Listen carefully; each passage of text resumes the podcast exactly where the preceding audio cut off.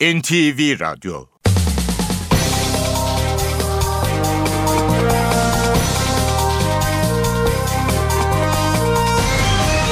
İşe Giderken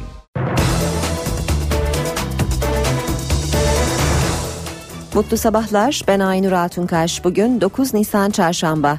İşe giderken de Türkiye ve dünya gündemine yakından bakacağız. 7.35'te Ayhan Aktar spor haberlerini aktaracak. 8.35'te de Emrah Kayalıoğlu işe giderken sporda sizlerle olacak. Gündemin başlıklarıyla başlayalım. CHP Genel Başkanı Kemal Kılıçdaroğlu dün meclis grup toplantısı salonuna giderken yumruklu saldırıya uğradı. Orhan Ö isimli saldırgan yakalanarak sorguya alındı. Alkışlarla kürsüye çıkan CHP lideri sükunet çağrısı yaptı.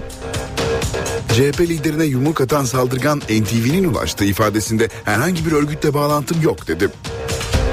CHP liderine yapılan saldırıya tepki yağdı. Cumhurbaşkanı Abdullah Gül ve Başbakan Recep Tayyip Erdoğan da saldırıyı kınayarak Kılıçdaroğlu'nu telefonla aradı. Dört eski bakanla ilgili AK Parti ve CHP'nin verdiği beş ayrı soruşturma önergesi Meclis Genel Kurulu'nda okundu. Önergeler okunurken iktidar ve muhalefet arasında tansiyon yükseldi. Yüksek Seçim Kurulu MHP'nin Kütahya'daki seçimin iptali için yaptığı başvuruyu reddetti. YSK'nın Ankara ve Yalova seçimlerine ilişkin başvuruları ise bugün karara bağlaması bekleniyor. İşe giderken gazetelerin gündemi.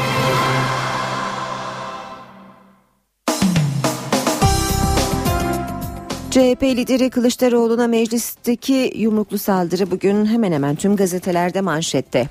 Hürriyet salı zorbası diyor. Grup toplantılarının yapıldığı salı günleri yaşanan ziyaretçi karmaşasından yararlanarak meclise giren Orhan Övet adlı saldırgan CHP lideri Kılıçdaroğlu'na sert iki yumruk attı saldırı meclisteki güvenlik zafiyetini gündeme getirdi. 28 yaşındaki saldırgan ifadesinde meclise CHP grubuna geldim diyerek girdim. Kafa atmayı planlamıştım. BDP'lilerle tokalaşmak için durunca yumrukla saldırdım dedi. CHP grup toplantısına giderken grup salonu önünde karşılaştığı BDP'lilerle tokalaştığı sırada yüzüne iki yumruk darbesi alan Kılıçdaroğlu'nun gözlüğü düştü. Bir anda ortalık karıştı. Partililer saldırganı tekme ve yumruklarla etkisiz hale getirdi. Korumalar Orhan Övet'i hızla olay yerinden uzaklaştırıp gözaltına aldı. Erzurum'da 1986'da doğan Övet'in Ankara Elmadağ'da oturduğu uyuşturucu ve silahlı saldırı dahil 6 suçtan sabıkası 55 dosyası olduğu saptandı. Saldırgan ifadesinde Kılıçdaroğlu'nun seçim konuşmalarından rahatsız oldum. Saldırıyı bir ay önce planladım. Kendi başıma yaptım. Bir örgütle bağlantım yok dedi. Kılıçdaroğlu saldırı sonrası gruptaki konuşmasında demokrasi saldırıya uğradı. Bu CHP liderine yapılan ilk CHP liderlerine yapılan ilk saldırı değil. Rahmetli İsmet İnönü'ye de taşlar atıldı.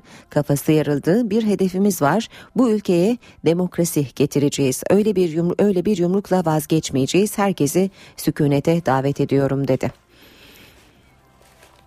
Cumhurbaşkanı Gül ve Başbakan Erdoğan'dan saldırıya tepki var. Gül, Erdoğan, MHP lideri Bahçeli'nin yanı sıra çok sayıda siyasetçi Kılıçdaroğlu'na telefonla geçmiş olsun dileklerini iletti. Ankara Büyükşehir Belediye Başkanı Melik Gökçek Twitter'a Kemal Kılıçdaroğlu'na saldırmışlar. Geçmiş olsun. Kemal Kılıçdaroğlu'nu sevmesem de kaba kuvveti şiddetle kınıyorum mesajını yazdı.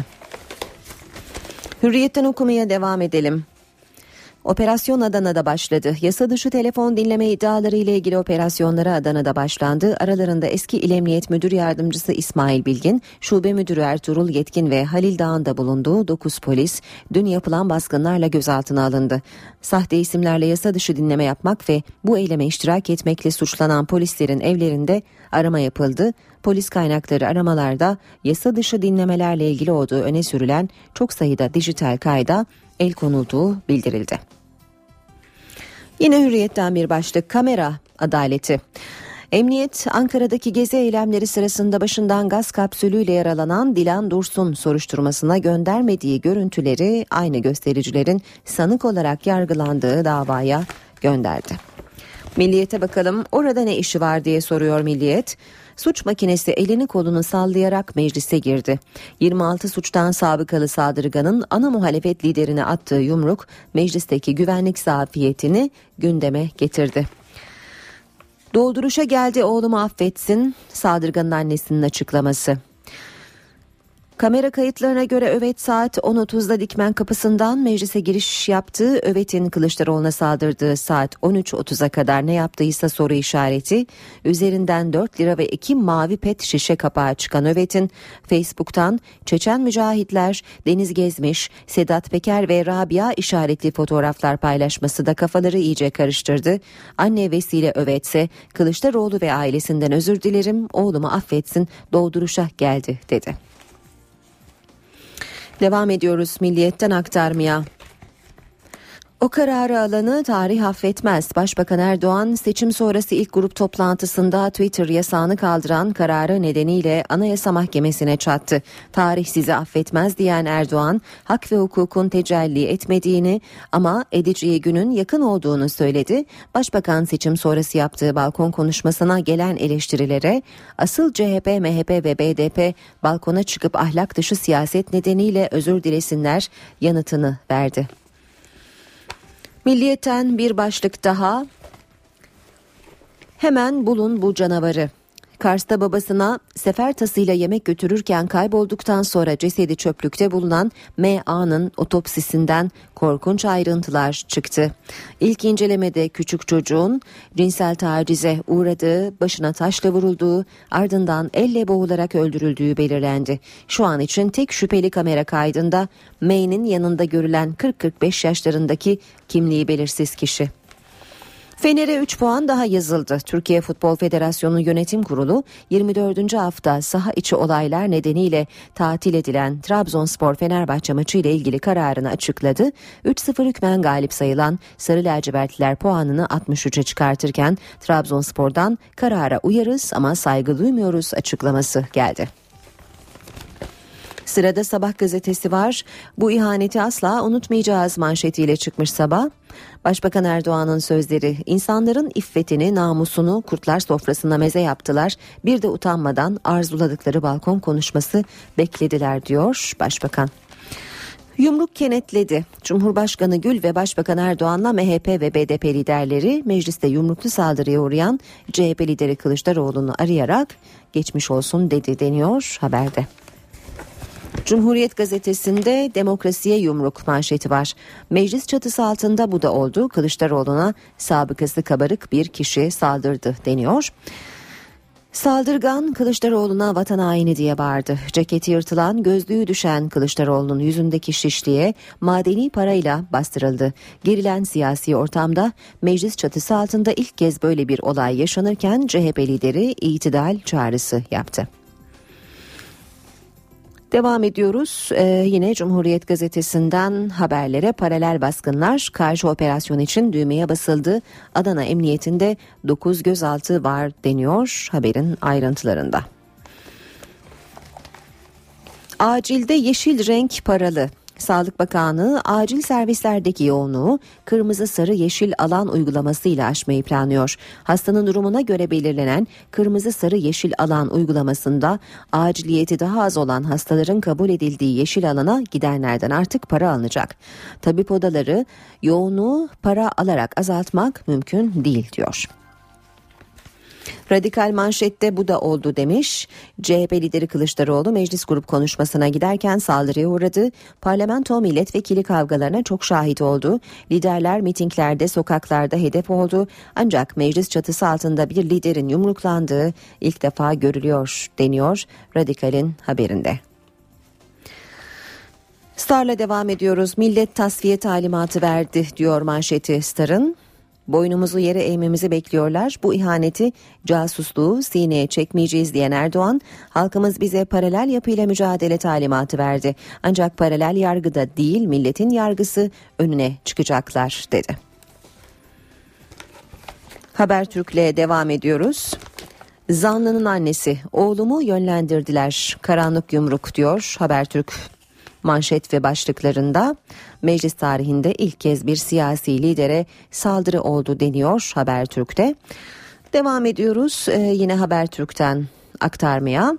Limit kadar kredi kartı ücreti. Bankacılık Düzenleme ve Denetleme Kurumu çekle taksitli satışlara da müdahale edecek. BDDK kurum içi görüşe sunduğu bankacılık yönetmeliğini yanlışlıkla internete koydu. İşte taslak. Limiti 5 bin lira olan kredi kartının yıllık ücreti en fazla 25 lira olacak. Ek kart ücreti ana kartın yarısını geçemeyecek. Yeni Şafak gazetesine bakalım. Örgüte ilk darbe diyor Yeni Şafak manşette. Adana ve Ankara'da 6'sı emniyet müdürü, 12 gözaltı. 17 Aralık'ta hükümeti yıkmayı hedefleyen paralel yapıya ilk operasyon Adana ve Ankara'da yapıldı. MİT tırlarına baskınla ilgili başlatılan casusluk soruşturması kapsamında 12 polis gözaltına alındı. Suçlama yasa dışı dinleme. Zaman gazetesiyle bitirelim bu bölümü. Türk okullarını takdir ediyorum. Kenya Cumhurbaşkanı köşkte konuştu. Cumhurbaşkanı Gül'ün Çankaya Köşkü'nde ağırladığı Kenya lideri Uhuru Kenyatta ülkesindeki Türk okullarını çok beğendiğini ve takdir ettiğini söyledi diyor Zaman Gazetesi haberinde.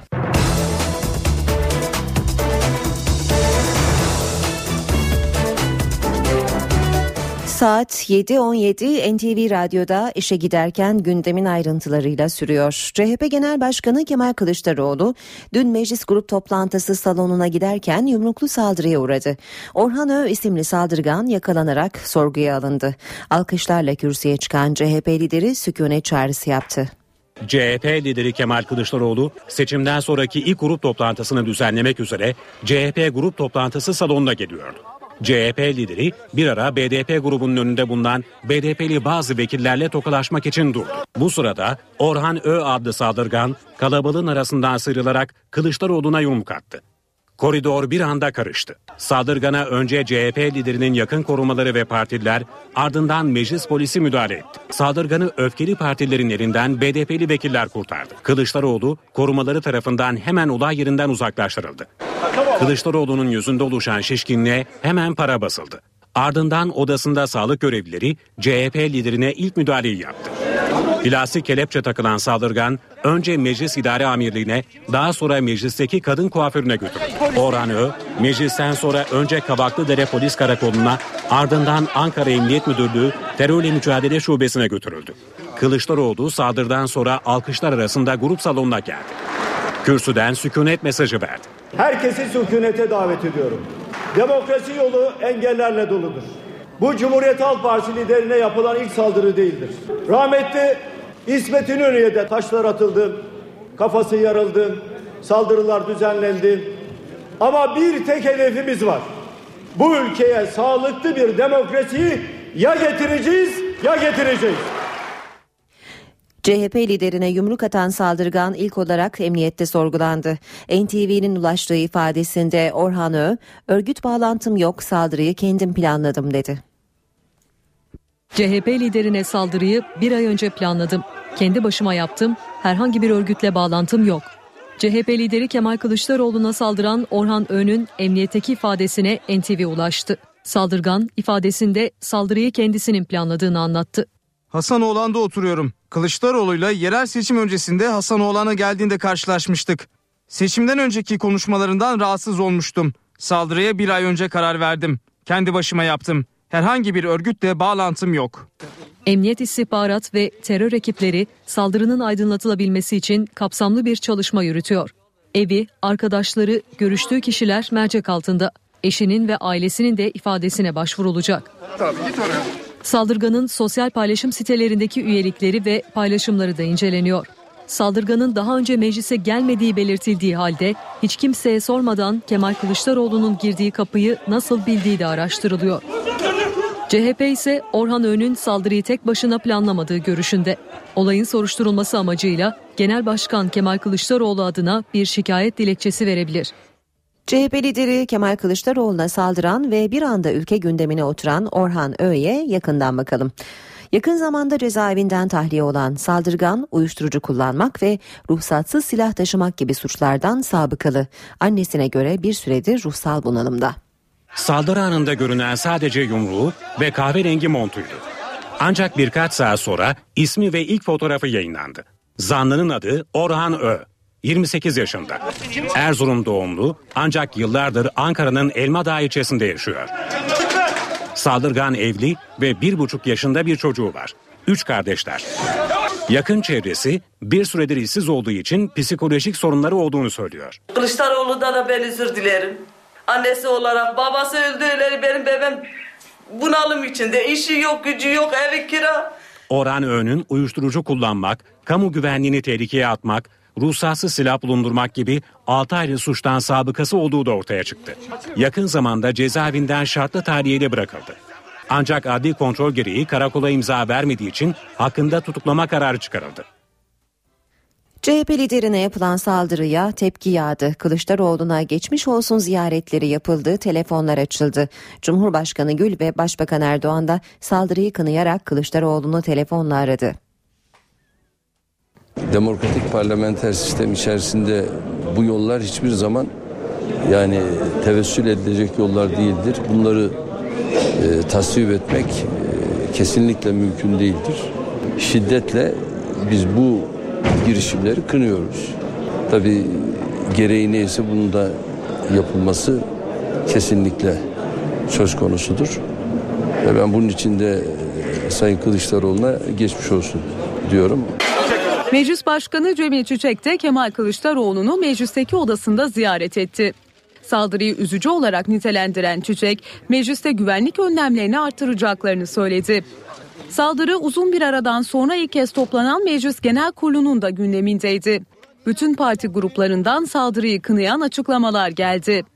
Bu saldırılar Cumhuriyet Halk Partisi'nin yürütmekte olduğu demokrasi, hak ve özgürlük mücadelesini e, sonuçlandırmasına engel olmayacaktır. Bu saldırı sadece Sayın Kılıçdaroğlu'na yapılan bir saldırı değil, demokrasimize yapılan bir saldırıdır. Türkiye'de kutuplaştırıcı, düşman kılıcı e, siyasetin e, geldiği bu safhadan dolayı da herkesin de bir ibret alması gerektiği gayet açık ve nettir. Bu yapılan saldırı Sayın Kılıçdaroğlu'nun şahsında aslında demokratik siyaset yapma hakkını hedefleyen bir saldırıdır. 9. Cumhurbaşkanı Süleyman Demirel, MHP Genel Başkanı Devlet Bahçeli, BDP eş Genel Başkanı Selahattin Demirtaş ve Büyük Birlik Partisi Genel Başkanı Mustafa Destici de Kılıçdaroğlu'nu arayarak geçmiş olsun dileğinde bulundu. Meclis Başkanı Cemil Çiçek meclisin güvenliği için devrede. Çiçek CHP Genel Başkanı Kılıçdaroğlu'na yönelik yumruklu saldırının ardından yarın mecliste güvenlik zirvesi düzenleme kararı aldı. Başbakan Erdoğan dün grup toplantısında Gülen cemaatine hedef aldı. Paralel yapıdan hesap soracaklarını, ihaneti sineye çekmeyeceklerini söyledi. Erdoğan, yolsuzlukla mücadelede kararlılık mesajı da verdi. Biz bu yapılan ihaneti, bu alçaklığı sineye çekmedik çekmeyeceğiz. Açık açık söylüyorum. Hiç kimsenin yaptığı yanına kar kalmayacak. Sorumluların hepsi yargı önünde hesap verecekler. Fakat altını çiziyorum. Kendi paralel yargıları önünde değil, milletin yargısı önünde hesap verecekler. Namussuzlar kadar namuslular cesur olmadıkça başarıyı elde edemeyiz. Yolsuzluklar konusunda hiç kimsenin gözünün yaşına bakmayacağımızı burada tekrar ilan etmek istiyorum. Samimi her iddiayı ciddiye alırız. Yetimin hakkına el uzatana asla müsamaha göstermeyiz. O eli kırmakta asla tereddüt etmeyiz. Her iftiraya, her iddiaya da boyun eğecek değiliz.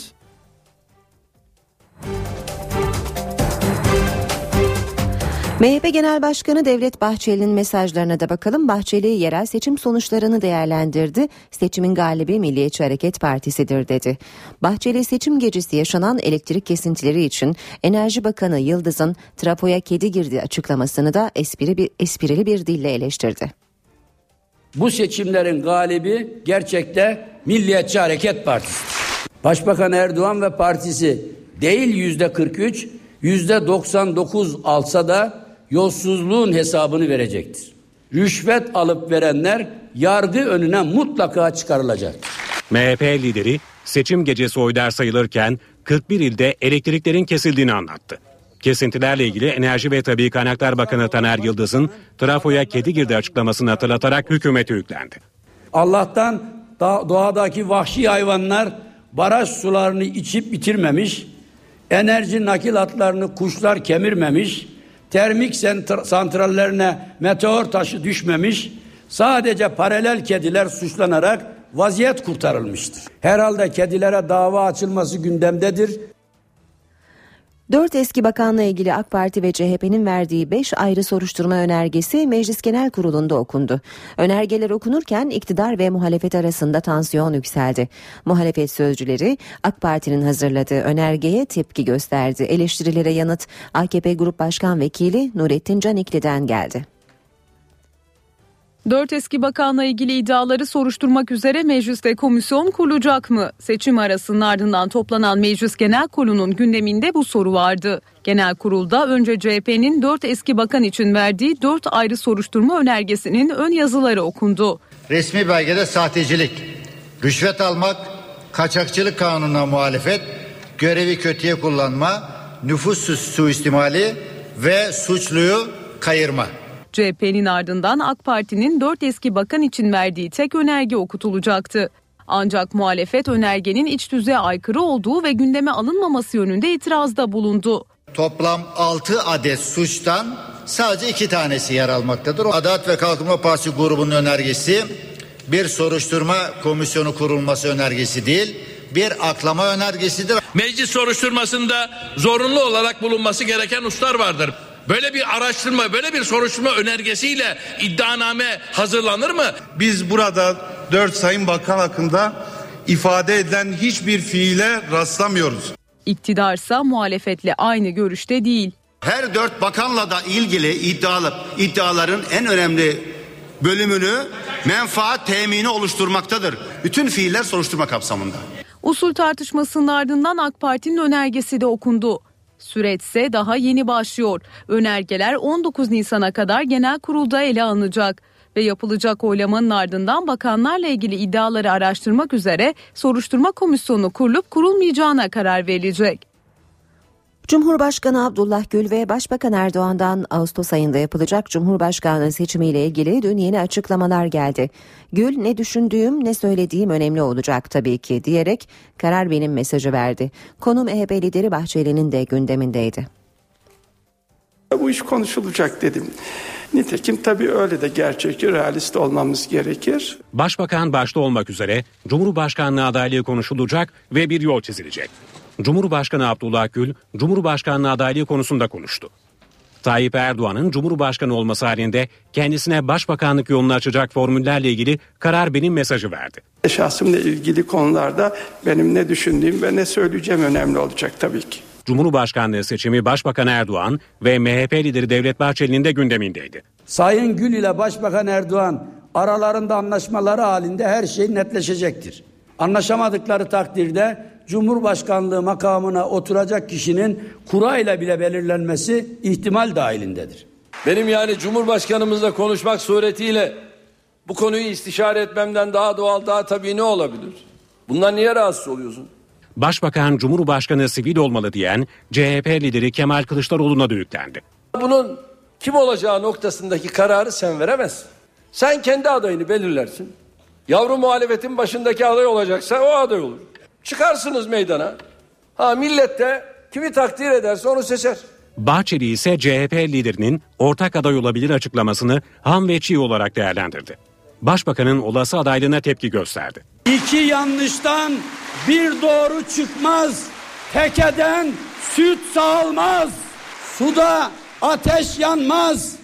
Recep Tayyip Erdoğan'dan da Cumhurbaşkanı olmaz. Başbakanla Anayasa Mahkemesi Başkanı arasındaki söz düellosu dün de sürdü. Haşim Kılıç'ın başbakanın tepkisi için bunlar duygusal refleksler sözlerine Başbakan Erdoğan'dan tepki geldi. Eğer siz kalkar bireysel başvuru değil de bütüncül bir anlam taşıyan, bütüncül bir yasa veya bir orada uygulamayı getirme kararını alacak olursanız tarih sizi affetmez. Biz burada sadece bu yasaya uyuyoruz o kadar. Ama burada hukuk tecelli etmemiştir. Hak tecelli etmemiştir. Onun da tecelli edeceği gün temenni ederim ki yakındır. Çünkü bu kararın düzeltilmesi lazım. Birileri çıkıp bu uluslararası şirketlerin çıkarını milli çıkarlarımızın üzerinde görebilir. Türkiye'nin en acil hukuki sorunlarını gündemlerine almayanlar, uluslararası şirketlerin sorunları hakkında alelacele kararlar verebilir. Yüksek Seçim Kurulu MHP'nin Kütahya'daki seçimin iptali için yaptığı başvuruyu reddetti. Kurulun Ankara ve Yalova seçimlerine ilişkin başvuruları ise bugün karara bağlaması bekleniyor. Yalova'da AK Parti, Ankara'da da CHP seçimlerin iptalini istiyor. CHP Genel Başkanı Kemal Kılıçdaroğlu dün meclis grup toplantısı salonuna giderken yumruklu saldırıya uğradı. Orhan Ö isimli saldırgan yakalanarak sorguya alındı. Alkışlarla kürsüye çıkan CHP lideri sükunet çağrısı yaptı. CHP liderine yumruk atan saldırgan NTV'nin ulaştığı ifadesinde herhangi bir örgütle bağlantım yok dedi. CHP liderine yapılan saldırıya tepki yağdı. Cumhurbaşkanı Abdullah Gül ve Başbakan Recep Tayyip Erdoğan da saldırıyı kınayarak Kılıçdaroğlu'nu telefonla aradı. Dört eski bakanla ilgili AK Parti ve CHP'nin verdiği 5 ayrı soruşturma önergesi Meclis Genel Kurulu'nda okundu. Önergeler okunurken iktidar ve muhalefet arasında tansiyon yükseldi. Yüksek Seçim Kurulu MHP'nin Kütahya'daki seçimin iptali için yaptığı başvuruyu reddetti. YSK'nın Ankara ve Yalova seçimlerine ilişkin başvuruları ise bugün karara bağlaması bekleniyor.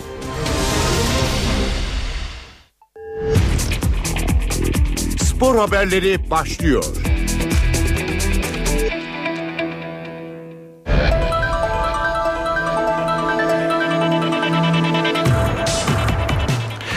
Günaydın ben Ayhan Aktaş spor gündeminden gelişmelerle sizlerle birlikteyiz. Futbol Federasyonu Başkanı Yıldırım Demirören'in Beşiktaş'ın Noma'ya yaptığını Galatasaray'da Melo'ya yapmalı açıklamasına Galatasaray'dan tepki geldi. Resmi siteden açıklama yayınlayan Sarı Kırmızılı yönetim Türk futbolunu Melo'ya verilecek ceza kurtarmaz ifadesi kullanıldı. Gene aynı yere geliyor. Futbol Federasyonu Başkanı Yıldırım Demirören katıldığı bir televizyon programında gündemdeki konularla ilgili açıklamalarda bulunmuştu. Demirören'in Galatasaray-Fenerbahçe derbisinde Felipe Melo'nun tartışılan hareketlerine yaptığı yorum Sarı Kırmızılı kulübün tepkisini çekti. Demirören, Melo'ya bizim yönetim olarak ceza verme lüksümüz yok. Galatasaray Beşiktaş'ın Numa kararını örnek almalı. Beşiktaş'ın Numa'ya yaptığını Galatasaray'da Melo'ya yapmalı önerisinde bulunmuştu. Galatasaray yönetimi resmi siteden açıklama yayınlayarak Demirören'i disiplin kurullarını etkilemeye çalışmakla suçladı. Bütün kulüplere eşit mesafede olması gereken federasyon başkanının bir futbolcumuzla ilgili yaptığı açıklamaları bulunduğu makam açısından talihsiz bir beyan olarak değerlendiriyoruz. Galatasaray futbol takım oyuncularından Felipe Melo'nun ceza alması için bağlı federasyon kurullarına adeta yol gösteren ve etki altına almaya çalışan beyanlarını bir başkanın tarafsızlık konumuyla bağdaştıramıyoruz. Galatasaray yönetimi Melo'nun hareketini Numa ile kıyaslayan Demirören'e sert tepki gösterdi. Futbolcumuzun maç içinde etik dışı hiçbir anlam taşımayan, Türkiye ve dünya futbolunda sayısız örnekleri bulunan birkaç saniyelik tepkisini geçmişte genel ahlaka aykırı eylemi nedeniyle ağır cezalara çarptırılmış bir futbolcuyla kıyaslamasını ise kamuoyunun takdirine bırakıyoruz. Açıklamada Türk futbolunu Melo'ya verilecek ceza kurtarmaz ifadelerine yer veren Galatasaray yönetimi, Futbol Federasyonu'nun her kulübe eşit davranmadığını öne sürdü. Galatasaray ile devam edelim. Sarı kırmızılı takımda Selçuk İnan'la Mancini arasındaki buzlar eridi. Tesislerde Mancini ile görüşen milli oyuncu Fenerbahçe maçında oyundan alınırken yaşananlar hakkında üzüntüsünü iletti. Galatasaray'da Fenerbahçe ile oynanan derbi maçta Roberto Mancini ile Selçuk İnan arasında geçen tartışma karşılaşmadan sonra çok konuşulmuştu. Oyundan alınırken formasını çıkaran Selçuk takım otobüsünü beklemeden evinin yolunu tutmuştu. Bu gelişmelerden sonra günü izinli geçiren Galatasaray Sivas spor maçı hazırlıklarına başladı. Florya Metin Oktay tesislerindeki antrenman öncesi ikili bir araya geldi. Görüşmede yaşananlardan dolayı büyük üzüntü duyduğunu ifade eden Selçuk İnan hatalı davrandığını kabul etti. Taraftarın protestosu nedeniyle morali bozulan oyuncusuna sahip çıkan Mancini ise Selçuk'a duyduğu güveni dile getirdi. Yaklaşık 30 dakika süren görüşmenin ardından Selçuk İnan, Mancini'den izin isteyerek ağrıları olduğunu ve antrenmana katılmayacağını söyledi. Milli futbolcu salonda çalıştıktan sonra Florya Metin tesislerinden ayrıldı. Türkiye Futbol Federasyonu Spor Toto Süper Lig'in 24. haftasında oynanan ve sahaya atılan yabancı maddeler nedeniyle hakem Bülent Yıldırım tarafından tatil edilen Trabzonspor Fenerbahçe maçı ile ilgili kararını açıkladı. Federasyonun İstinye'deki binasında toplanan Futbol Federasyonu Yönetim Kurulu Fenerbahçe'yi 3-0 hükmen galip ilan etti. Bu karar sonrası Sarı Lacivertlerin puanı 63'e yükseldi ve bitime 6 hafta kala takipçileri Galatasaray ve Beşiktaş'la 10'ar puan fark oldu. Trabzonspor Federasyonu'na tepki gösterdi bu açıklama sonrası. Fenerbahçe maçının 3-0 Sarı lacivertli kulüp lehine tescil edilmesinin ardından Trabzonspor kararı eleştiren sert bir açıklama yayınladı.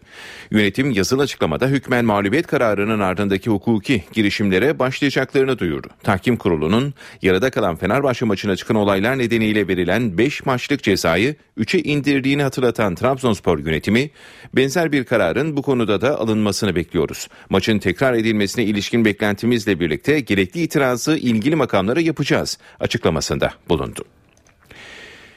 Beşiktaş Başkanı Fikret Orman yeni sezon için çok fazla transfer yapmayacaklarını söyledi. Düzce'de konuşan Orman ligi en iyi yerde bitireceklerine inandığını da dile getirdi. Beşiktaş Başkanı Fikret Orman bu sene çok transfer yapmayacaklarını açıkladı. Başkan Orman ve yönetim kurulu üyeleri 1903 Düzce Beşiktaşlılar Derneği tarafından düzenlenen geceye katıldı. Salonu dolduran yaklaşık 300 dernek üyesine hitap eden Orman, Vodafone Arena'nın bitmesinin önemine ve transfere değindi. Çok çalışmamız lazım. Çok gerilerden geldik. Rakiplerimize göre çok gerilerden hareket ederek geldik ama artık yavaş yavaş ee, bu aradaki farkı kapatmaya başladık. Çok yakın bir zamanda inşallah bu stadın açılımıyla beraber ki herkes artık stadın yapılamayacağı değil de açılış tarihini konuşuyor pozisyonda olduğu için artık açılacağını herkes de tüm camiada inan, inanmaya başladı. Bu da beni gerçekten çok mutlu ediyor. Ee, bütün rakiplerimizi yakalamış olacağız. Bu sene inşallah yeni sezonda e, yeni stadımızda olacağız. Çok fazla bir transfer yapmayacağız. İnşallah bu sene iyi bir yerde bitireceğimizi tahmin ediyorum.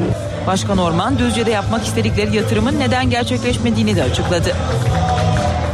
Düzce ile alakalı esasında çok arzuluyoruz. Çok istedik, projeler sizledik ve burada bir yatırım yapmak istedik. Fakat bize verilen sözler çok şey olmadı yani istediğimiz verimli gelmediği için e, yeni yani işi sonlandırıldı. Sivas Spor Teknik Direktörü Roberto Carlos Galatasaray maçı için iddialı konuştu. Saha ve seyirci avantajları olduğunu ifade eden Brezilyalı teknik adam karşılaşmanın sarı kırmızılar için zor geçeceğini söyledi.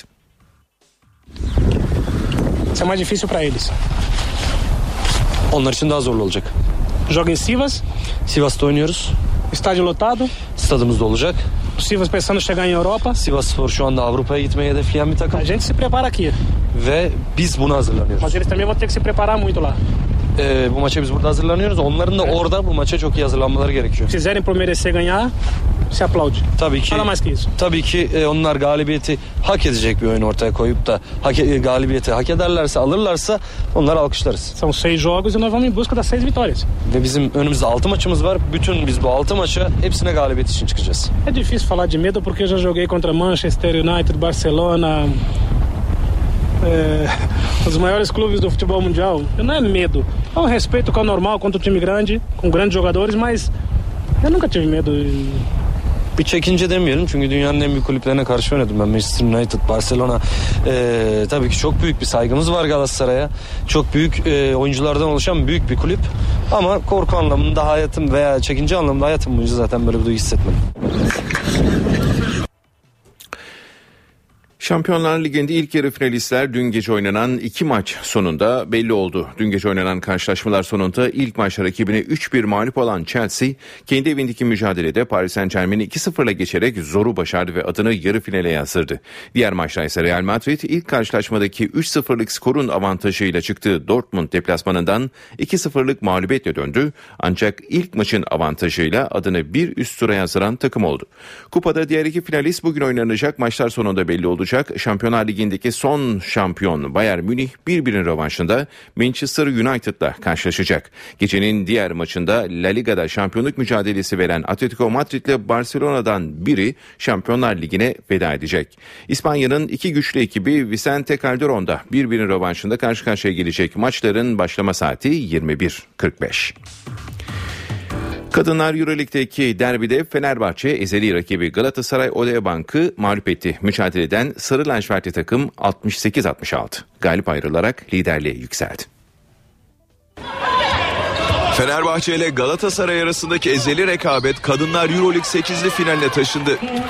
İki takımı Rusya'daki karşılaşmasında kazanan Sarı Lacivertli takım oldu. Mücadelede ilk periyot büyük bir çekişmeye sahne oldu. Galatasaray Odeabank ilk çeyreği 14-13 önde geçti. İkinci periyotta savunmadaki iyi oyununu hücuma da yansıtan sarı kırmızılı takım Fenerbahçe karşısında soyunma odasına 39-30'luk üstünlükle gitti. Fenerbahçe 3. çeyrekte iyi savunma yaptı. Hücumları da etkili gerçekleştiren sarı lacivertli takım Veremeyenka ile 25. dakika içinde 46-46 beraberliği sağladı. Sonraki 4 dakika sayısız geçilirken Fenerbahçe Makkotri ile öne geçti ve 3. periyodu 54-48 üstün tamamladı. Maçın son periyodunda her iki ekip de skoru lehlerine çevirmek için büyük gayret gösterdi. Galatasaray bitime 49 saniye kala Lidl'ın basketiyle 66-65 öne geçti. Sarı lacivertli takım son 22 saniyede Pondexter'la skoru 66-67 tekrar lehine çevirirken Galatasaray Odeabank Lidl'la hücumu değerlendiremedi. Kazanılan faal atışlarından birini Pondexter'la sayıya çeviren Sarı lacivertli ekip karşılaşmayı 68-66 kazandı. Fenerbahçe'de Pondexter 13 sayı 8 rebound, McCottry 13, Bibriçka 12 sayıyla galibiyette önemli rol oynadı. Galatasaray Zelus'un 21, Bon'un 14, Lidl'ın 7 sayı 13 reboundluk performansı ise yetmedi. Karşılaşmayı Fenerbahçe Kulübü Başkanı Aziz Yıldırım da izledi. Kadınlar Euroleague'de 8'e final heyecanı 3. gün maçlarıyla bugün sürecek temsilcilerimizin yer aldığı A grubunda lider Fenerbahçe Sparta Vidnoye ile karşı karşıya gelecek. Galatasaray Odeabank'la Kayseri Kaski son dörde kalabilmek için mücadele verecek. Ekaterinburg'da düzenlenen turnuvanın son 8 turu A grubu son maçlarında gruptan çıkmayı garantileyen Fenerbahçe bir galibiyeti ve bir mağlubiyeti bulunan Sparta Vidnoye ile karşı karşıya gelecek. Bugün saat 13.30'da Oynanacak maç NTV Spor'dan canlı yayınlanacak. Gruptaki diğer temsilcilerimizin oynayacağı Galatasaray Odeabank Kayseri Kaski maçı ise saat 18.30'da yine NTV Spor'dan naklen yayınlanacak. Sarı Kırmızılılar bir galibiyet ve bir mağlubiyetle grupta ikinci sırada yer alıyor. Kayseri ekibi ise oynadığı iki maçta da yenildi ve grupta son sırada bulunuyor. Bu haberimizde spor bültenimizi tamamlıyoruz. İyi günler diliyoruz. NTV Radyo Günaydın herkese yeniden ben Aynur Altunkaş işe giderkenin bu bölümüne hava durumuyla birazdan başlayacağız. Önce gündemin başlıklarını hatırlatalım. CHP Genel Başkanı Kemal Kılıçdaroğlu dün meclis grup toplantısı salonuna giderken yumruklu saldırıya uğradı. Orhan Ö isimli saldırgan yakalanarak sorguya alındı. Alkışlarla kürsüye çıkan CHP lideri sükunet çağrısı yaptı. CHP liderine yumruk atan saldırgan NTV'nin ulaştığı ifadesinde herhangi bir örgütle bağlantım yok dedi. CHP liderine yapılan saldırıya tepki yağdı. Cumhurbaşkanı Abdullah Gül ve Başbakan Recep Tayyip Erdoğan da saldırıyı kınayarak Kılıçdaroğlu'nu telefonla aradı. Dört eski bakanla ilgili AK Parti ve CHP'nin verdiği beş ayrı soruşturma önergesi Meclis Genel Kurulu'nda okundu. Önergeler okunurken iktidar ve muhalefet arasında tansiyon yükseldi. Yüksek Seçim Kurulu MHP'nin Kütahya'daki seçimin iptali için yaptığı başvuruyu reddetti. YSK'nın Ankara ve Yalova seçimlerine ilişkin başvuruları ise bugün karara bağlaması bekleniyor. Hava durumundan önce bir son dakika haberi aktaralım. Sayın dinleyenler Konya'nın Sarayönü ilçesinde aralarında yolcu minibüsünün de bulunduğu otomobil yüklü tırla bazı araçlarında karıştığı trafik kazasında ilk belirlemelere göre 9 kişi öldü. Kazada çok sayıda yaralı olduğu bildiriliyor. Bu haberin de ayrıntısı bize ulaştıkça sizlere aktaracağız. Ve Gökhan Abur yanımızda. Günaydın Sayın Abur. Günaydın. İsterseniz kaza ile başlayalım. Konya'da o saatlerde kazanın olduğu saatlerde e, yollarda kay, e, çiğ işte kıra gibi Evet. olumsuzluklar var mıdır? Var çünkü bölgede hava açtı. Havanın açmasından dolayı yerde e, ç- var. Aynı zamanda da tabii Kayseri civarında da hafif yağış vardı. Bugün bölgede yağış olacak ama büyük olasılıkta söylediğiniz gibi Hı hı. yerin kaygan olması kazanın e, arabanın kontrolden çıkmasına vesile olmuştur diyebileceğim. İç kesimlerde öyle şu an itibariyle yok. İlerleyen saatlerde hafif bir yağış bekliyoruz. Batıda yağış şimdilik etkisini kaybetti. Güney Ege'de akşama doğru hafif yağış başlayacak. Yine Akdeniz boyunca dün olduğu gibi öğle saatlerinden itibaren gök gürültülü sağanaklar görülecek. Şu anda Doğu Karadeniz bölgemizde ve Erzincan Erzurum arasındaki bölgede hafif yağışlar var. Gümüşhane civarında hafif yağmur şeklinde yağış devam ediyor. gün boyu bölgedeki yağışlar etkili olacak. Rüzgarların zayıflaması ve güneye dönmesiyle birlikte sıcaklıklar batı ve iç kesimlerde bugün yükseliyor. Ama bu yükseliş çok uzun süreli değil. Cuma günü yine Trakya'dan başlayarak hem kuzeyli rüzgarlar hem de kuvvetli yağışlar sıcaklıkları yeniden azaltacak ve daha serin bir hafta sonu yaşayacak batı bölgelerde, kuzeyde, Marmara'da yaşayanlar. Evet şu an itibariyle İstanbul'da hava sıcaklığı hemen bakıyorum ve sıcaklıklar 9-10 derecelere doğru yaklaştı. Hava açık az bulutlu. Hafif bir pus var. Bu pus da bugün havanın sıcak olacağının bir göstergesi. Çok hafif esen güneyli rüzgar var. Gün boyu güne, güneyli rüzgarlar esmeye devam edecek. Bugün sıcaklık 16-17 derece civarında olacak. Ama akşam havanın açık olmasından dolayı soğuk. Yarın akşam saatlerinde artacak bulutlanmanın önce İstanbul'un batı kesimlerinde ama cuma günü de yer yer kuvvetli olmak üzere tüm İstanbul'da sağanak yağışları getirmesini bekliyoruz. Bu yağışlar cumartesi sabahı da hafif olarak devam edecek. Ankara'da bugün hava açık. Hatta havanın açık olmasından dolayı sabah erken saatlerde merkez dışında Esenboğa'da özellikle eksi 2 derecelik sıcaklık vardı. Şu anda 0 dereceye geçti. Gün içinde beklediğimiz en yüksek sıcaklıksa bugün 17 derece olacak. İzmir'de ise hava açık öğle saatlerinde hava daha ılık olacak. Rüzgar çok kuvvetli değil öğle saatlerinde kuzeyden etse de çok hafif bir rüzgar var. Ama Bodrumlara uyarmak istiyorum yine öğle saatlerinde hızı zaman zaman 30 kilometrenin üzerine çıkacak karayel yönlü rüzgar var. Evet bizleri bekleyen koşullar genelde böyle. Gökhan Abur teşekkürler. Gündemin ayrıntılarına bakmaya devam ediyoruz. CHP Genel Başkanı Kemal Kılıçdaroğlu dün meclis grup toplantısı salonuna giderken yumruklu saldırıya uğradı. Orhan Ö isimli saldırgan yakalanarak sorguya alındı.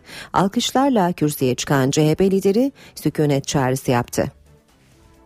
CHP lideri Kemal Kılıçdaroğlu seçimden sonraki ilk grup toplantısını düzenlemek üzere CHP grup toplantısı salonuna geliyordu. CHP lideri bir ara BDP grubunun önünde bulunan BDP'li bazı vekillerle tokalaşmak için durdu. Bu sırada Orhan Ö adlı saldırgan kalabalığın arasından sıyrılarak Kılıçdaroğlu'na yumruk attı. Koridor bir anda karıştı. Saldırgana önce CHP liderinin yakın korumaları ve partiler ardından meclis polisi müdahale etti. Saldırganı öfkeli partilerin elinden BDP'li vekiller kurtardı. Kılıçdaroğlu korumaları tarafından hemen olay yerinden uzaklaştırıldı. Kılıçdaroğlu'nun yüzünde oluşan şişkinliğe hemen para basıldı. Ardından odasında sağlık görevlileri CHP liderine ilk müdahaleyi yaptı. Plasi kelepçe takılan saldırgan önce meclis idare amirliğine daha sonra meclisteki kadın kuaförüne götürüldü. Orhan Ö, meclisten sonra önce Kabaklıdere Polis Karakolu'na ardından Ankara Emniyet Müdürlüğü Terörle Mücadele Şubesi'ne götürüldü. Kılıçdaroğlu saldırıdan sonra alkışlar arasında grup salonuna geldi. Kürsüden sükunet mesajı verdi. Herkesi sükunete davet ediyorum. Demokrasi yolu engellerle doludur. Bu Cumhuriyet Halk Partisi liderine yapılan ilk saldırı değildir. Rahmetli İsmet İnönü'ye de taşlar atıldı, kafası yarıldı, saldırılar düzenlendi. Ama bir tek hedefimiz var. Bu ülkeye sağlıklı bir demokrasiyi ya getireceğiz ya getireceğiz. CHP liderine yumruk atan saldırgan ilk olarak emniyette sorgulandı. NTV'nin ulaştığı ifadesinde Orhan Ö, örgüt bağlantım yok saldırıyı kendim planladım dedi. CHP liderine saldırıyı bir ay önce planladım. Kendi başıma yaptım. Herhangi bir örgütle bağlantım yok. CHP lideri Kemal Kılıçdaroğlu'na saldıran Orhan Ö'nün emniyetteki ifadesine NTV ulaştı. Saldırgan ifadesinde saldırıyı kendisinin planladığını anlattı. Hasanoğlan'da oturuyorum. Kılıçdaroğlu'yla yerel seçim öncesinde Hasanoğlan'a geldiğinde karşılaşmıştık. Seçimden önceki konuşmalarından rahatsız olmuştum. Saldırıya bir ay önce karar verdim. Kendi başıma yaptım. Herhangi bir örgütle bağlantım yok. Emniyet istihbarat ve terör ekipleri saldırının aydınlatılabilmesi için kapsamlı bir çalışma yürütüyor. Evi, arkadaşları, görüştüğü kişiler mercek altında. Eşinin ve ailesinin de ifadesine başvurulacak. Saldırganın sosyal paylaşım sitelerindeki üyelikleri ve paylaşımları da inceleniyor. Saldırganın daha önce meclise gelmediği belirtildiği halde hiç kimseye sormadan Kemal Kılıçdaroğlu'nun girdiği kapıyı nasıl bildiği de araştırılıyor. CHP ise Orhan Öğün'ün saldırıyı tek başına planlamadığı görüşünde. Olayın soruşturulması amacıyla Genel Başkan Kemal Kılıçdaroğlu adına bir şikayet dilekçesi verebilir. CHP liderine yapılan saldırıya tepki yağdı. Kılıçdaroğlu'na geçmiş olsun ziyaretleri yapıldı, telefonlar açıldı. Cumhurbaşkanı Gül ve Başbakan Erdoğan da saldırıyı kınayarak Kılıçdaroğlu'nu telefonla aradı. Demokratik parlamenter sistem içerisinde bu yollar hiçbir zaman yani tevessül edilecek yollar değildir. Bunları e, tasvip etmek e, kesinlikle mümkün değildir. Şiddetle biz bu girişimleri kınıyoruz. Tabii gereği neyse bunun da yapılması kesinlikle söz konusudur. Ve ben bunun için de e, Sayın Kılıçdaroğlu'na geçmiş olsun diyorum. Meclis Başkanı Cemil Çiçek de Kemal Kılıçdaroğlu'nu meclisteki odasında ziyaret etti.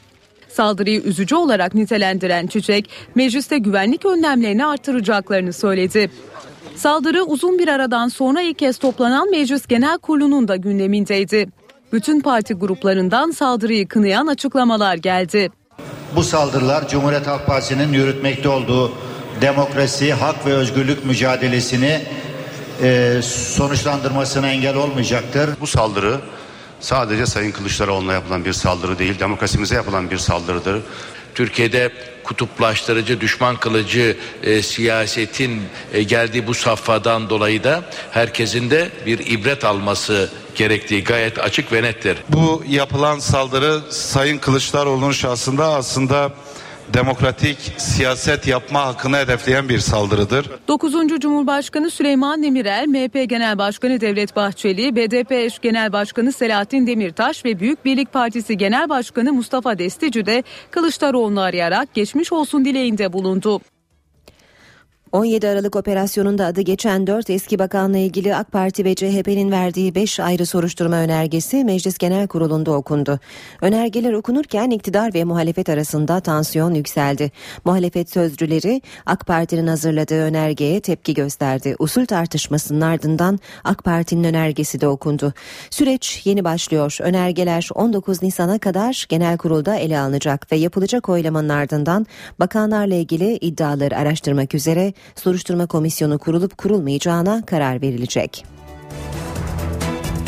Cumhurbaşkanı Abdullah Gül ve Başbakan Erdoğan'dan Ağustos ayında yapılacak Cumhurbaşkanlığı seçimiyle ilgili dün yeni açıklamalar geldi. Gül ne düşündüğüm ne söylediğim önemli diyerek karar benim mesajı verdi. Konu MHP lideri Bahçeli'nin de gündemindeydi.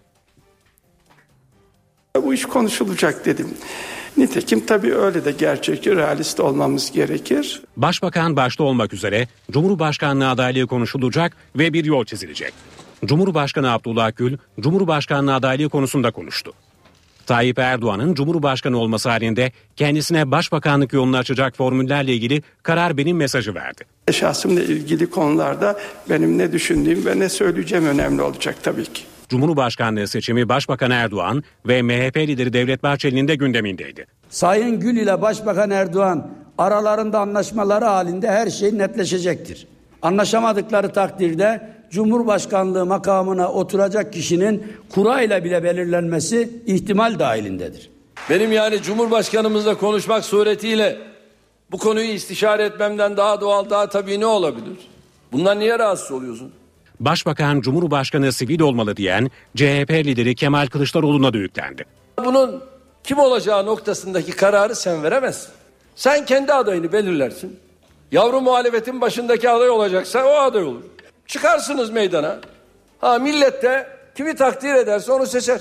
Bahçeli ise CHP liderinin ortak aday olabilir açıklamasını ham ve çiğ olarak değerlendirdi. Başbakanın olası adaylığına tepki gösterdi. İki yanlıştan bir doğru çıkmaz. Tekeden süt sağılmaz. Suda ateş yanmaz.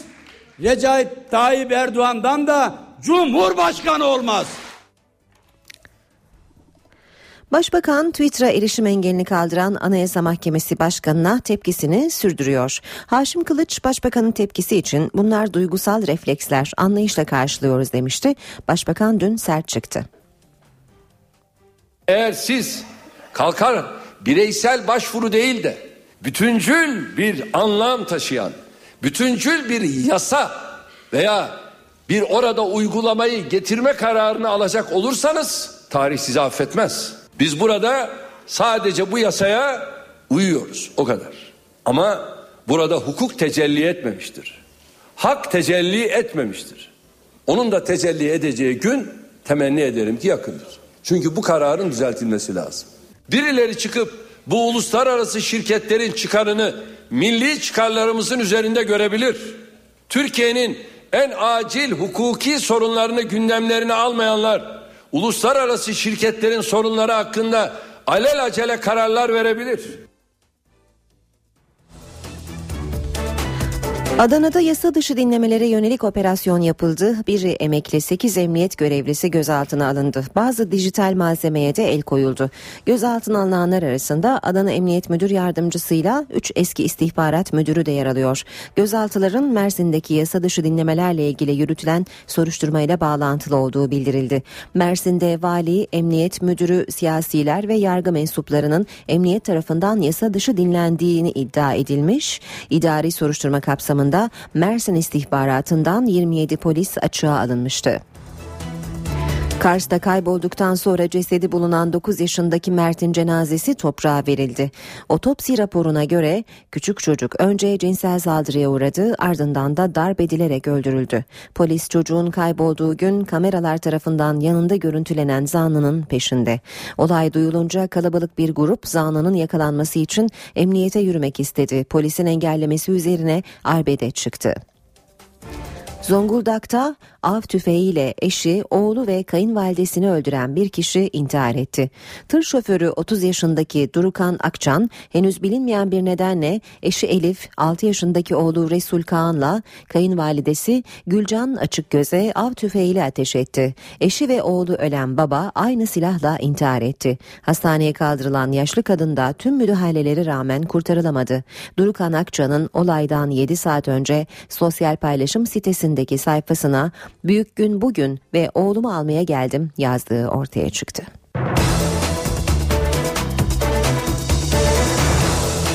İşe giderken başkent gündemiyle devam edecek saat 8.21 karşımızda NTV muhabiri Murat Barış Koralp var. Murat günaydın. Günaydın Aynur.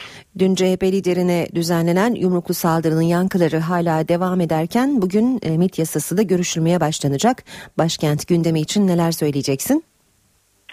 Evet senin de ilk ifade ettiğin maddeden başlayalım. CHP lideri Kemal Kılıçdaroğlu'na yönelik yumruklu saldırı bugünün de gündeminde ilk sırada olacak.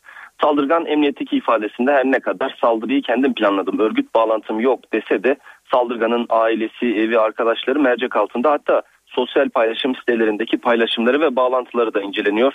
Konu CHP Genel Merkezi tarafından da yakından takip ediyor. CHP bugün Genel Başkan Kemal Kılıçdaroğlu adına savcılığa bir şikayet dilekçesi verecek. Ayrıca bugün CHP'de Merkez Yönetim Kurulu toplantısı var. Yerel seçim sonuçları başta olmak üzere itiraz süreci de gündeme gelecek.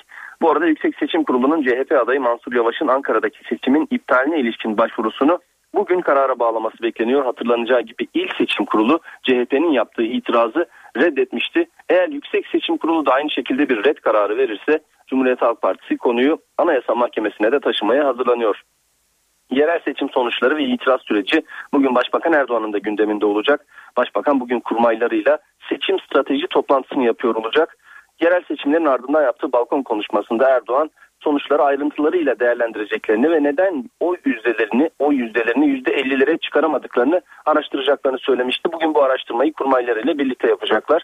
Ayrıca iki genel başkan yardımcısı Ahmet Edip Uğur ve Menderes Türel belediye başkanı seçildiler. Onların yerine getirilebilecek isimler de bugünkü toplantıda gündeme gelecek. Başbakan bu toplantının ardındansa Hırvatistan parlamento başkanı ile bir araya gelecek. Konuk parlamento başkanını hem Cumhurbaşkanı Abdullah Gül hem de meclis başkanı Cemil Çiçek de ağırlayacak.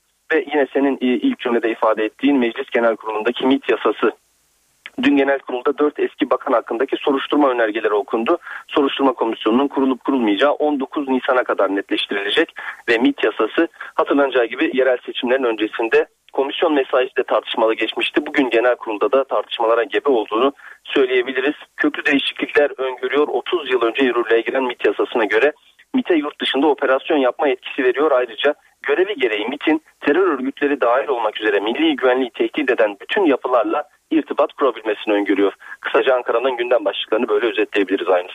Teşekkürler Murat Barış Korelbi dinledik başkent gündemi için. Ekonomi yönetimi kredi kartıyla alışverişe getirilen taksit sınırlamasında kapsamı genişletmeye hazırlanıyor. Taksit sınırlaması sonrasında özellikle cep telefonu sektöründe yaygınlaşan hediye kartı ve hediye çekiyle alışverişe de taksit yasağı geliyor. Profesör Doktor Güngör Uras'ı dinleyeceğiz şimdi. Ee, Profesör Uras bu sabah Ayşe teyzeye faizlerden bahsedecek. Ayşe teyze ne yapsın? Güngör Uras, Ayşe teyze ekonomide olan biteni anlatıyor. Merhaba sayın dinleyenler, merhaba Ayşe Hanım teyze, merhaba Ali Rıza Bey amca. Bugünlerde faiz oranları tartışılıyor. Faiz insin diyenler var, inmesin diyenler var. Şimdilerde gösterge faiz yüzde on dolayında. Enflasyon ise yüzde sekiz virgül dokuz. Yüzde on oranında faiz ile Ayşe Hanım teyzemin eline ne geçer? Kısaca anlatayım. Şimdi Ayşe Hanım teyze mevduat hesabı var ise o hesaptan gelen faizden yüzde on beş oranında vergi kesiliyor. Yüzde on faizden vergi kesildikten sonra geriye kalıyor yüzde dokuz buçuk dolayında bir net faiz. Bundan enflasyonu düşerseniz geriye bir şey kalmamış oluyor. Önceleri enflasyonun üzerinde olan faiz oranları 2010 yılından sonra enflasyonla kol kola gezer oldu. 2011 yılından bu yana ise dönem dönem enflasyonun altına indi. Negatif faiz uygulandı. Ama 2013 yılı sonundan bu yana faiz oranları enflasyonun üzerinde seyrediyor. Seyrediyor da ne kadar seyrediyor? İşte onu da biraz önce belirttim. Ayşe Hanım teyzenin faizini enflasyon sıfırlamış oluyor. Faiz paranın fiyatıdır. Nasıl ki her malın bir fiyatı var ise paranın da fiyatı bellidir. Kimse kimseye bedavadan para kullandırmaz. Tasarruf ertelenmiş tüketimdir. İnsanlar alın teriyle kazandıkları parayı neden tüketmezler ve biriktirirler? Bir, gelecekleri için, güvence için biriktirirler. İki, gelecekte yapılacak büyük bir harcama için biriktirirler. Nihayet üç, faiz ve kar payı almak için para biriktirirler. Faiz oranı belirlenirken önce ödenen faizden vergi düşülüyor. Sonra da geriye kalan net faiz ile enflasyon oranı karşılaştırılıyor. Enflasyon net faiz oranının üzerinde ise birikim enflasyona yenilmiş oluyor. Ana para eriyip gidiyor. Bundan sonra enflasyonu indirmeden faizi indirmek çok zor. Geçmişte enflasyonun gerisinde reel faiz ödenmedi mi? Ödendi ama o dönemlerde dünyada para boldu. Türkiye'ye oluk oluk döviz giriyordu. İçeride ekonomi canlıydı ve de ekonomide risk diye bir şeyden söz edilmiyordu. Faizin inmesinin kime yararı var? Bir, önce devlete yararı var. Çünkü hazine Türkiye'nin en büyük borçlusu. Hazine ucuz faiz ile borçlanacak faiz inerse. İki, yatırımcıya ve üreticiye yararı var. İş çevreleri ucuz faiz ile kredi kullanacak. Ama unutmayalım ki devletin borçlanmaya ihtiyacı var. Ekonominin çarkının dönmesi için yatırımcının ve üreticinin kredi kullanmaya ihtiyacı var. Bu nedenlerle faizin içeride Türk lirası birikimlerini arttıracak, Türk lirası tasarrufları çoğaltacak, dışarıdan da döviz girişine devam ettirecek çizgide olması gerekiyor. Bir başka söyleşi de birlikte olmak ümidiyle şen ve esen kalınız sayın dinleyenler. Güngör Uras'a sormak istediklerinizi ntvradio.ntv.com.tr adresine yazabilirsiniz.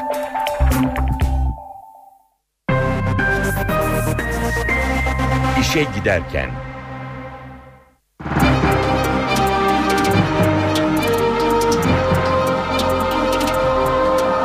Piyasalarla devam edelim. BIST 100 endeksi dün %2 oranında değer kazanarak 73.946 puandan günü tamamladı. Bu sabah serbest piyasada dolar 2 lira 10 kuruş, euro 2 lira 90 kuruştan işlem görüyor. Euro dolar paritesi 1.38, dolar yen 102 düzeyinde.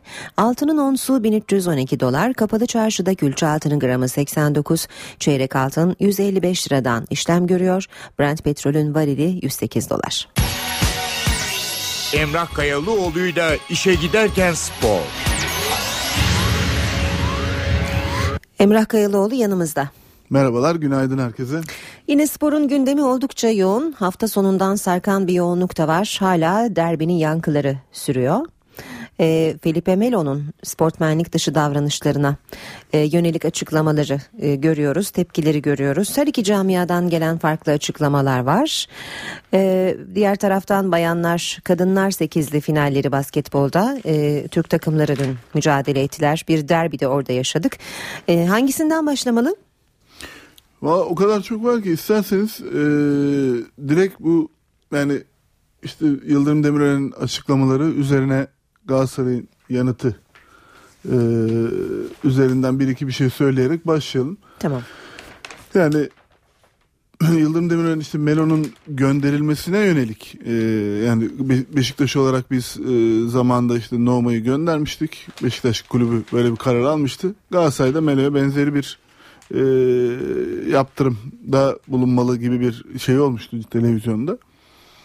Dün sabah da konuştuk. E, yani Sayın Demirören'in bu açıklamayı yapması bir federasyon başkanı olarak yapmış olabilir ama sonuçta örnek gösterdiği olay Noma olayında e, o dönemki medyada çıkan haberlere göre kendisinin kalması yönünde oy Evet. kullandığını vurgulamıştık. E, Üç karşı oydan biri. Üç karşı oydan biri oydu.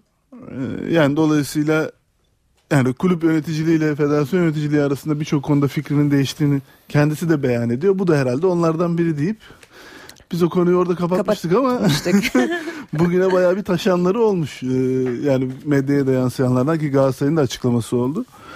Yani Galatasaray'ın açıklamasındaki o e, eski kulübünün de değil, federasyonun da değil başka bir kulübün başkanı gibi davranıyor ifadesi. O artık biraz e, bel altına inmek. Yani oralara kadar yani e, bir şey söyleyecekseniz bir kere açık açık söyleyin o zaman bence. Yani herkes oradan Fenerbahçe başkanı gibi davranıyor anlıyor da yani bir Galatasaray kulübü böyle bir şey e, açıklama yapıyorsa bana sorarsanız onu da oraya açık açık yazmalı. Bu kadar Evet, şeyi söyledikten sonra onu da e, oradan da imtina edecek bir durum yok yani. Oraya kadar getirmişsen lafı o lafı da edeceksin. Haklısınız. Ama yani Melo'nun konusuyla ilgili yani benim görüşüm şimdi pozisyonu Emre'nin atıldığı pozisyondaki hareketlerini o gün de konuştuk. Ee, dün de konuştuk. Yani o pozisyonda Melo'nun sarı kartı, ikinci sarı kartı hak ettiğini ve kırmızı kart görmesi gerektiğini söyledik zaten. Ama yani bütün yorumcular da 3 aşağı 5 yukarı e, Melo'nun o pozisyonda ikinci sarı kartla Hı hı. atılması gerektiği noktasında birleşiyor. E, bugüne kadar Türk futbolunda doğrudan kırmızı kartı hak etmiş, görmüş ya da görmemiş. Doğrudan kırmızı kartı almış ya da almamış ama o yaptığı hareket yüzünden de çeşitli cezalara çarptırılmış. E, çok örnek var. Ama futbol kariyerleri devam ediyor. E, Sarı kart olduğunda hemen hemen herkesin birleştiği bir pozisyonla ilgili bu kadar e, yaygara kopmasını ben açık söyleyeyim anlamıyorum. Çünkü o pozisyonun kırmızı kart doğrudan kırmızı kart gerektirdiğini iddia edeni ben bugüne kadar görmedim zaten. Ben de atladıysam da bilmiyorum. yani İkinci ama- sarı karttan kırmızı. İkinci sarı kart görüş. yani dolayısıyla sarı kart olması gerektiğinde kamuoyunun hemfikir olduğu bir hareketle ilgili böyle bir Hala tartışıyoruz. infaza neden? gidiyor olmasını ben ben açık söyleyeyim yani o zaman ha, varsa aralarında direkt kırmızı kart görmesi gerekiyordu buradaki hareketinden dolayı o ayrı bir konu ama yani çok ciddi de bir tutarsızlık var o zaman ortada. Belki Melo'nun bu anlamda sicilinin biraz karışık zaten o olması. seçimi dediğimiz olay zaten Evet. işte hemen devreye giriyor. Başka bir futbolcu da olsa belki bu kadar Hı hı hı hı. şey olmazdı. Galatasaray TV'de enteresan görüntüler vardı ya değil mi? işte yani işte yani o ya Michael Jordan'ın dil çıkaran görüntüsünü Evet. koyup işte o da dil çıkarıyordu. Ne var gibi. O sev- sevinçten- E, Drogba da maç içinde gol kaçırıyor, dilini çıkarıyor. Onun da öyle bir Evet. mimiği var. Ama yani o, onların Melon Evet. hareketiyle aynı olduğunu iddia etmek İddia artık etmemek lazım. Ya çocukluk ya karşısındakini çocuk zekasına sahip Evet, olduğunu. evet. Çünkü çocuk bile kanmaz da hani öyle diyelim yani. Ya Yani savunurken komik duruma düşmek evet, gibi yani bir şey. kulüplerin resmi kanallarından, resmi iletişim kanallarına yaptıkları yayınlarda e, çok daha duyarlı, bilinçli olmaları lazım. Bu sadece Galatasaray için değil.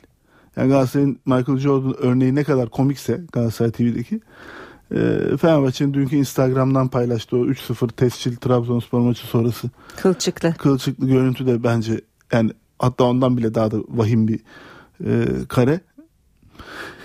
Yani bilmiyorum bu akılları e, kulüp yönetiminden konuşarak mı bu bir yani kulüp politikası olarak mı yapılıyor yoksa o, o anda orada yetkili kişiler kendi inisiyatiflerini kullanıp böyle şeyler mi yapıyorlar? E, hangisi ise yani ikisi de yanlış ama acaba hangisi hakikaten? yani kulüp yönetimlerinin bu iki yayınla da ilgili ben görüşlerini açık söyleyeyim çok merak ediyorum yani.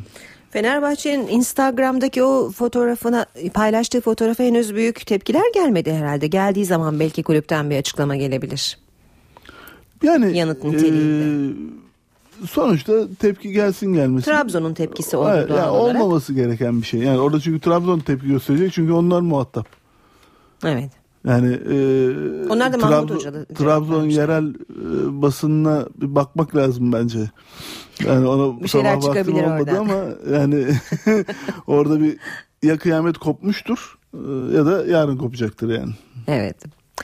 Peki e, Ama bir şey söyleyeyim yani bu e, hani söylüyoruz ya bu iki kulüp nasıl doğru dürüst birbirleriyle maç yapacaklar bu gerginlik nasıl sona erecek vesaire özellikle Trabzon tarafında çok ciddi bir gerilim var.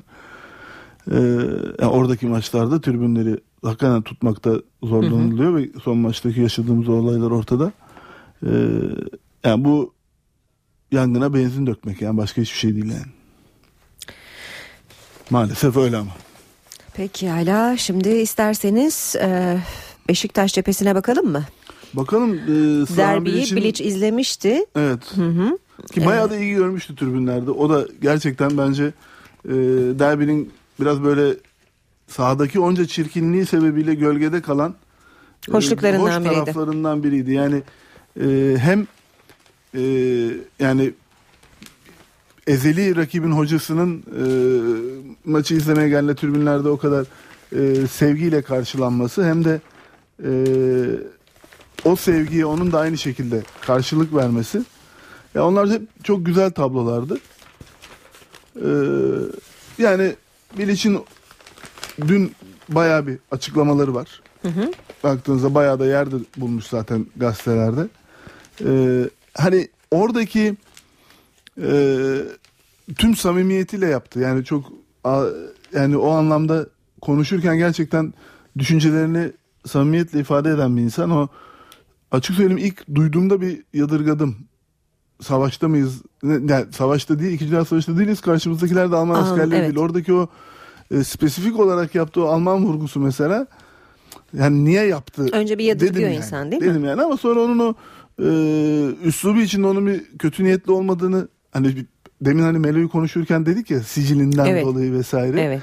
Yani bir içinde tarzını şeyini bildiğimiz için mesela başka birinden böyle bir ifade gelmiş olsa rahatsızlık duyar insan. Bir içten olunca o Niyet okumak örneği kolay.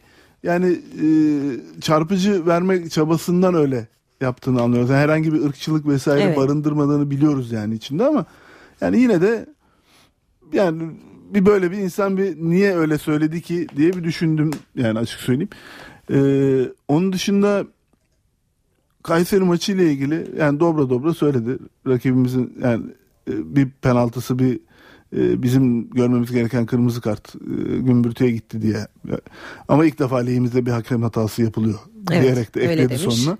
Ama sonuçta o kadarını bile söylemeyen hatalar sadece kendi takım aleyhine olduğunda anlatan kendi takımı lehine olan hataları hiç görmeyen çok e, Teknik. teknik. adam, Evet. yönetici, futbolcu vesaire var. Onun için Örnek olabilir o bu anlamda sözleri değil mi? o anlamda takdir etmek lazım. Transferler konusunda da var açıklaması sanırım. Hı hı, Evet. Ee, yani transfer mutlaka yapılacak ama öyle bir yıldız yağmuru beklenmemesi gerektiğini vurguluyor.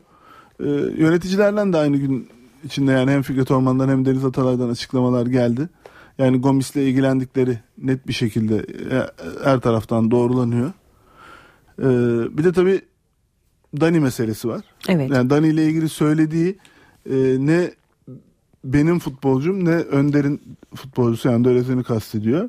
Beşiktaş'ın futbolcusu diyor. Ve yani gösterdiği performans anlamında da ben memnunum diyerek de sahip çıkıyor. O yıldızı barışmadı Dani'nin. Yani e, Beşiktaş seyircisi en baştan beri Galatasaray'dan geliyor olmasından dolayı zaten bir mesafeliydi. Evet.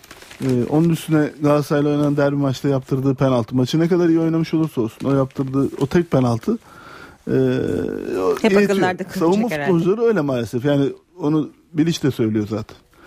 Yani önde oynayan futbolcu 5 tane gol kaçırır bir tane atar kahraman oluyor. Arkada oynayan futbolcu Bir savunmada penaltı ya da kaleci.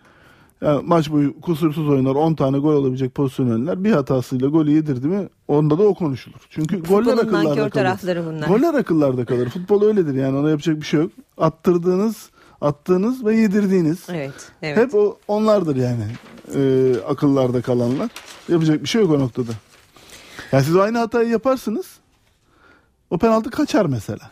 O zaman bu kadar konuşulmaz. Ya da savunmada aynı hatayı işte Enerama öyle o son e, Karabük maçında yine e, o hatayı yapar Enerama golü atamaz. Unutulur gider o zaman. Ama Enerama'nın vurduğu top gol olursa Hiç unutulmaz. yani o zaman günah keçisi yani. Yapacak bir şey yok. Futbolun bu tarafı var yani. Öyle gerçekten. Ee, peki e, biraz basketboldan bahsedelim. Bu bölümün sonunda isterseniz e, kadınlar 8'li finallerinde Galatasaray Fenerbahçe e, karşı karşıya geldiler. Çok zorlu bir maç oldu. Fenerbahçe kaybedecek gibi oldu ama son anda 66-68 e, kazanmayı başardı. E, Kaski ise rakibine e, 55-48 yenildi. Neler düşünüyorsunuz? İzleyebildiniz mi bu karşılaşmaları? Ee, şöyle söyleyeyim. Kaski'nin maçını izledim. Ee, yani sonlarında ciddi anlamda bir çifte sahanlarda ama kurban gittiler diye düşünüyorum. Çok kolay çalındı Kaski aleyhine fauller. Ee, zaten tam ya rakibi yakalamışken orada bir faul bir teknik faul.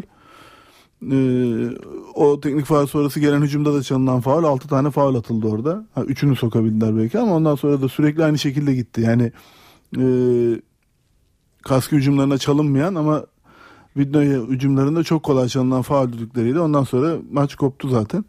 48-48'den sonra sayı atamadı Kaski. Son 7 sayı Hı hı. rakibinden geldi maçta.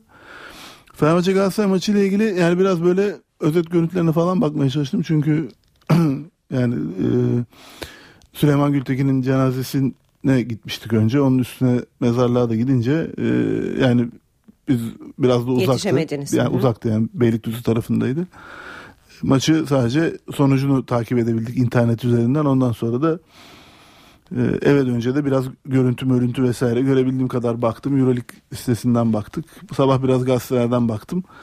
E, yani o maçla ilgili şunu söyleyebilirim. Bir kere kafa kafaya gitmiş. Yani Galatasaray kopardım derken Fenerbahçe dört kısalı e, takıma dönüp ona cevap verip o farkı kapatıp e, tekrar inisiyatifi ele alıyor. Ki yine de son anlarda Galatasaray'ın kazanma şansı e, geliyor. E, öne de geçiyorlar son dakika içinde ama Fenerbahçe'nin orada artık ya o bıçak sırtı bir maç. Yani iki tarafa da dönebilirdi. Fenerbahçe'ye döndü.